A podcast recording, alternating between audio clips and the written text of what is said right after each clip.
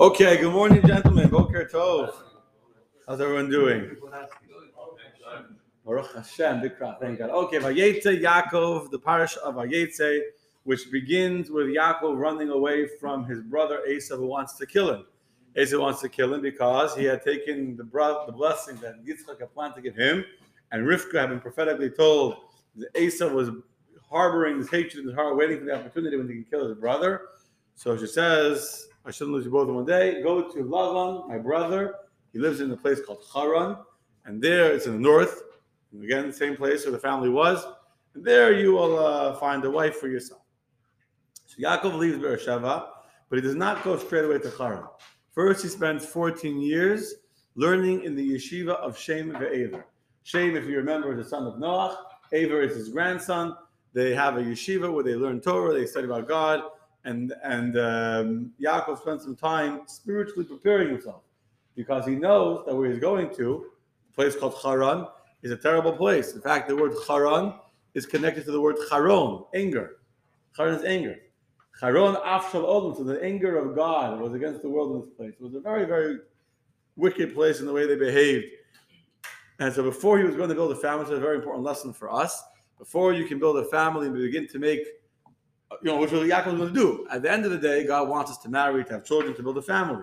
But as a preparation for that, you need to go to yeshiva and to spiritually prepare yourself and lay the foundations in order that then the family you build will be on the solid ground. So he goes to yeshiva for 14 years. Sneak preview. If you come to class today, I'll tell you why he went for 14 years. I learned something fascinating on Shabbos. 14 years is a very interesting thing, but I'll save it for tonight. I don't want to give away all my secrets in one shot. What? He was in yeshiva for 14 years before he even leaves to go to Haran. He worked for 14 years for his 2 wives. I was saying before that he was in yeshiva for 14 years. Then after 14 years, mother said, go get married. There's no problem. I'm going to get married. 14 years later, he's going to get married. You know what I'm saying? It's a long time later. So you got to go to yeshiva for 14 years. And yeshiva is a long time to be in yeshiva. I'm saving it for tonight. Anyway, so he goes after 14 years. He leaves Israel, and on the way he's attacked. I'm not sure actually if this happened before or afterwards. Could be this happened before. I'll get to it later. He starts traveling towards Haran, and as he's traveling, he realizes he forgot to stop and pray at Mount Moriah. Mount Moriah, Har HaMoriah, which is what we call today Temple Mount, is a place where the binding of Isaac happened. That's where Avraham davened, where Yitzchak davened, and he knew that before he goes to Haran, he needs God's help. If you want God's assistance, you got to daven, you got to pray. Without praying, you don't get. So he says, I'm going to turn back around and go back to Haran. Back to pray by Har HaMoriah.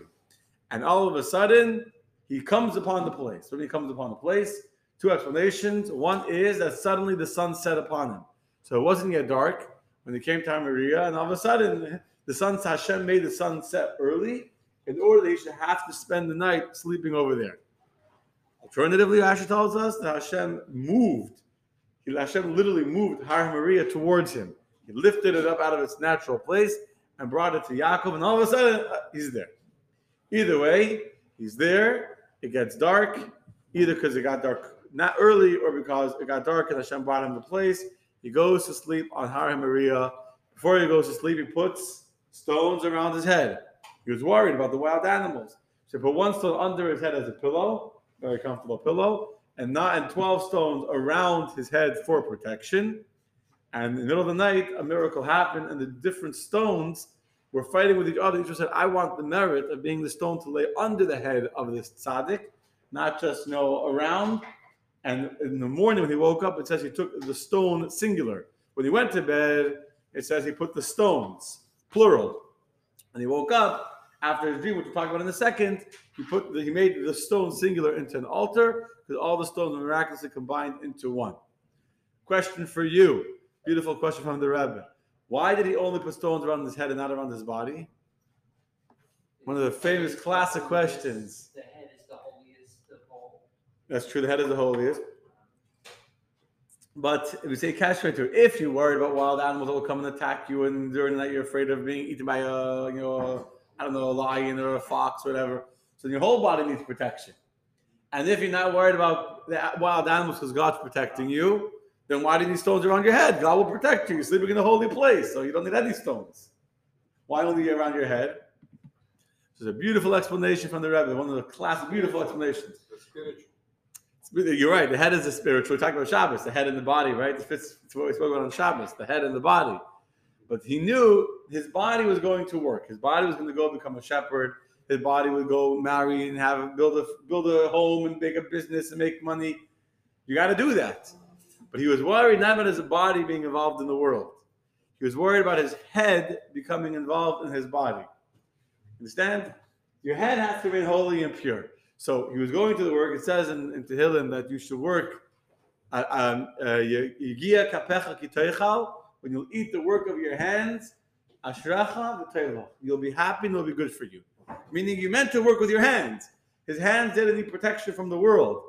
His head needed protection to make sure that he didn't become so engrossed in what he was doing that he lost his identity. Anyway, go back to the story. He falls asleep. Yeah? And what happens while he's sleeping? He has a dream. While he's sleeping, he has a dream. What's in the dream? The ladder going from the ground all the way up to the skies. And over there, what does he see? There's angels of God. Eilim going up, the Yerdim, and going down on this ladder. Now, Rashi has a very obvious and simple question. The Torah tells us that the angels were first going up and then going down. But normally, angels have to go down before they can go up, right? Prayer. So when we pray, we create angels through our prayer. But here, they were existing angels already. They weren't being created. He's sleeping. He's not praying. He's having a dream. And in this dream, he sees angels going up the ladder. And then he sees angels going down the ladder. But seemingly, the angels are in heaven. So first, they have to go down the ladder, then have to go up the ladder. Not the other way around, right? So Rashi says there was different angels. There were angels that were with Yaakov to protect him while he was in the land of Israel. These were holier angels. When he left Israel, he was leaving Israel, those angels that were with him in Israel were going back up to heaven. And now new angels that would protect him outside of Israel were coming down to protect him. So that's why they were first going up. The angels that had protected him in Israel were going back to heaven. And the new angels that were protecting him outside of Israel were coming down the ladder next. Okay, there is a cute story just on this verse. So there was a very, very wise sage. I don't remember who it was anymore. I don't remember who used to, when you learned Chumash as a teacher, he was so smart on his own. He would ask the questions of Rashi. He would think, what doesn't make sense in this verse? He would ask the question that Rashi is coming to answer. So I come to this verse, and the boy has no question. So the teacher says, you don't have any questions on this verse that Rashi might be asking, coming to answer? Boy says, I have no questions. So the teacher says, Rashi asks a question, why are the angels first going up the ladder and then going down? The angels in heaven, they should first go down and go up. Doesn't bother you, that question? Boy says, you can't ask any questions on a dream. It's a dream, we're asking questions on the order. Dreams don't have to make sense. It doesn't make sense, it's a dream. Anyway, smart boy. Anyway, that's the story, side note. Okay, so what's the angels are going up and down the ladder, and what does he see in the dream? God is standing above him. And God says to him, I am Hashem, the God of Avraham, your father, the God of Yitzhak, and this land that you are lying upon it, I will give it to you and to your children after you. Meaning, as easy as it is for you to lie on the ground, that's how easy you're going to sleep, that's how easily I will give this land to your children. In addition, Rashi tells us that Hashem folded up all the land under Yaakov, so that the whole land of Israel was under him. Literally, the land he was lying on was the entire land of Israel. And then God says to one of the famous verses of the Torah, your children will be as numerous as the dust of the earth. And you will spread out in a very powerful way, Yamav, Kedmav, Tzarfainav, Negba, to the south, to the west, to the east, to the north, and to the south. All the nations of the earth will be blessed through you and through your descendants. And God continues, and God says to him, you don't need to be afraid, because I will be with you. And wherever you go, I will be there with you together. Not only will I be with you, I will return you to this land that I am promising you, because I will not abandon you until I fulfill everything that I have said to you. very, very powerful blessing that that Yaakov is getting over here from God. I will be with you. I will bless you, and I will give you everything. Your children will be to the east, to the north, to the west, to the south, etc. Yaakov wakes up from his dream, and he says, "Wow, I'm in a holy place, and I didn't even know it. This is a holy place. If I would have known how holy this place was, I would not have gone to sleep over here. Sleep is such a holy place." And then he became afraid. And he said, not only is it holy, but it's awesome. This is like a awesome place. It's an amazing place. Ein zeh, this is nothing else than the Beis Elokim, the house of God. Zeh shar hashamayim, and this is the gate to heaven, the window to heaven. This is also a very important statement. We know that all of our prayers go through Yerushalayim, right through the window of heaven. And we know just like there is a Yerushalayim shel matah, there is a spiritual capital of the world. In our reality, Yerushalayim, which is the holiest physical place through which our prayers go up, so to directly opposite that above is what's called the Yerushalayim Shemayla, the heavenly Jerusalem, where there's a heavenly temple that will, God willing, come down very soon to us. And this is the gateway into which all of our prayers go. Hence the very, very famous old Jewish joke about, as I feel like President Gorbachev, I don't know, must be like very old, before I was born, about when he came to the White House to make, he saw like a red phone on the desk. You know the joke? And he said, "I want to make what's this phone for?" So the president comes to visit the Pope or something. So he says, "What's this phone for?" So he says, "This is to call the heavens, to call God. It's going to make a phone call." So sure. So he makes a phone call. After finishing, it's a bill for like $5,000 expensive phone call to God. Okay, no problem. Anyway, then he comes to visit Israel. And he comes, whoever was the president at that time, prime minister. He sees also two phones on the desk. Kind of killed a joke with him. He sees two phones on the desk. He says, "What's this phone? It's my regular phone. What's this phone? It's my direct line to God. So he's got to make a phone call. Got to speak to God. I have some questions." So sure. No problem. Speaks to God for 15, 20 minutes, hangs up. Says, "How much is the bill?" It's $2. Says, $2 is a long phone call. Says, "Here, it's a local call." Understand? So it's a local call. So V'zeh Shar HaShemayim. This is the gate to the heavens. This is the gate to Shemayim. Okay.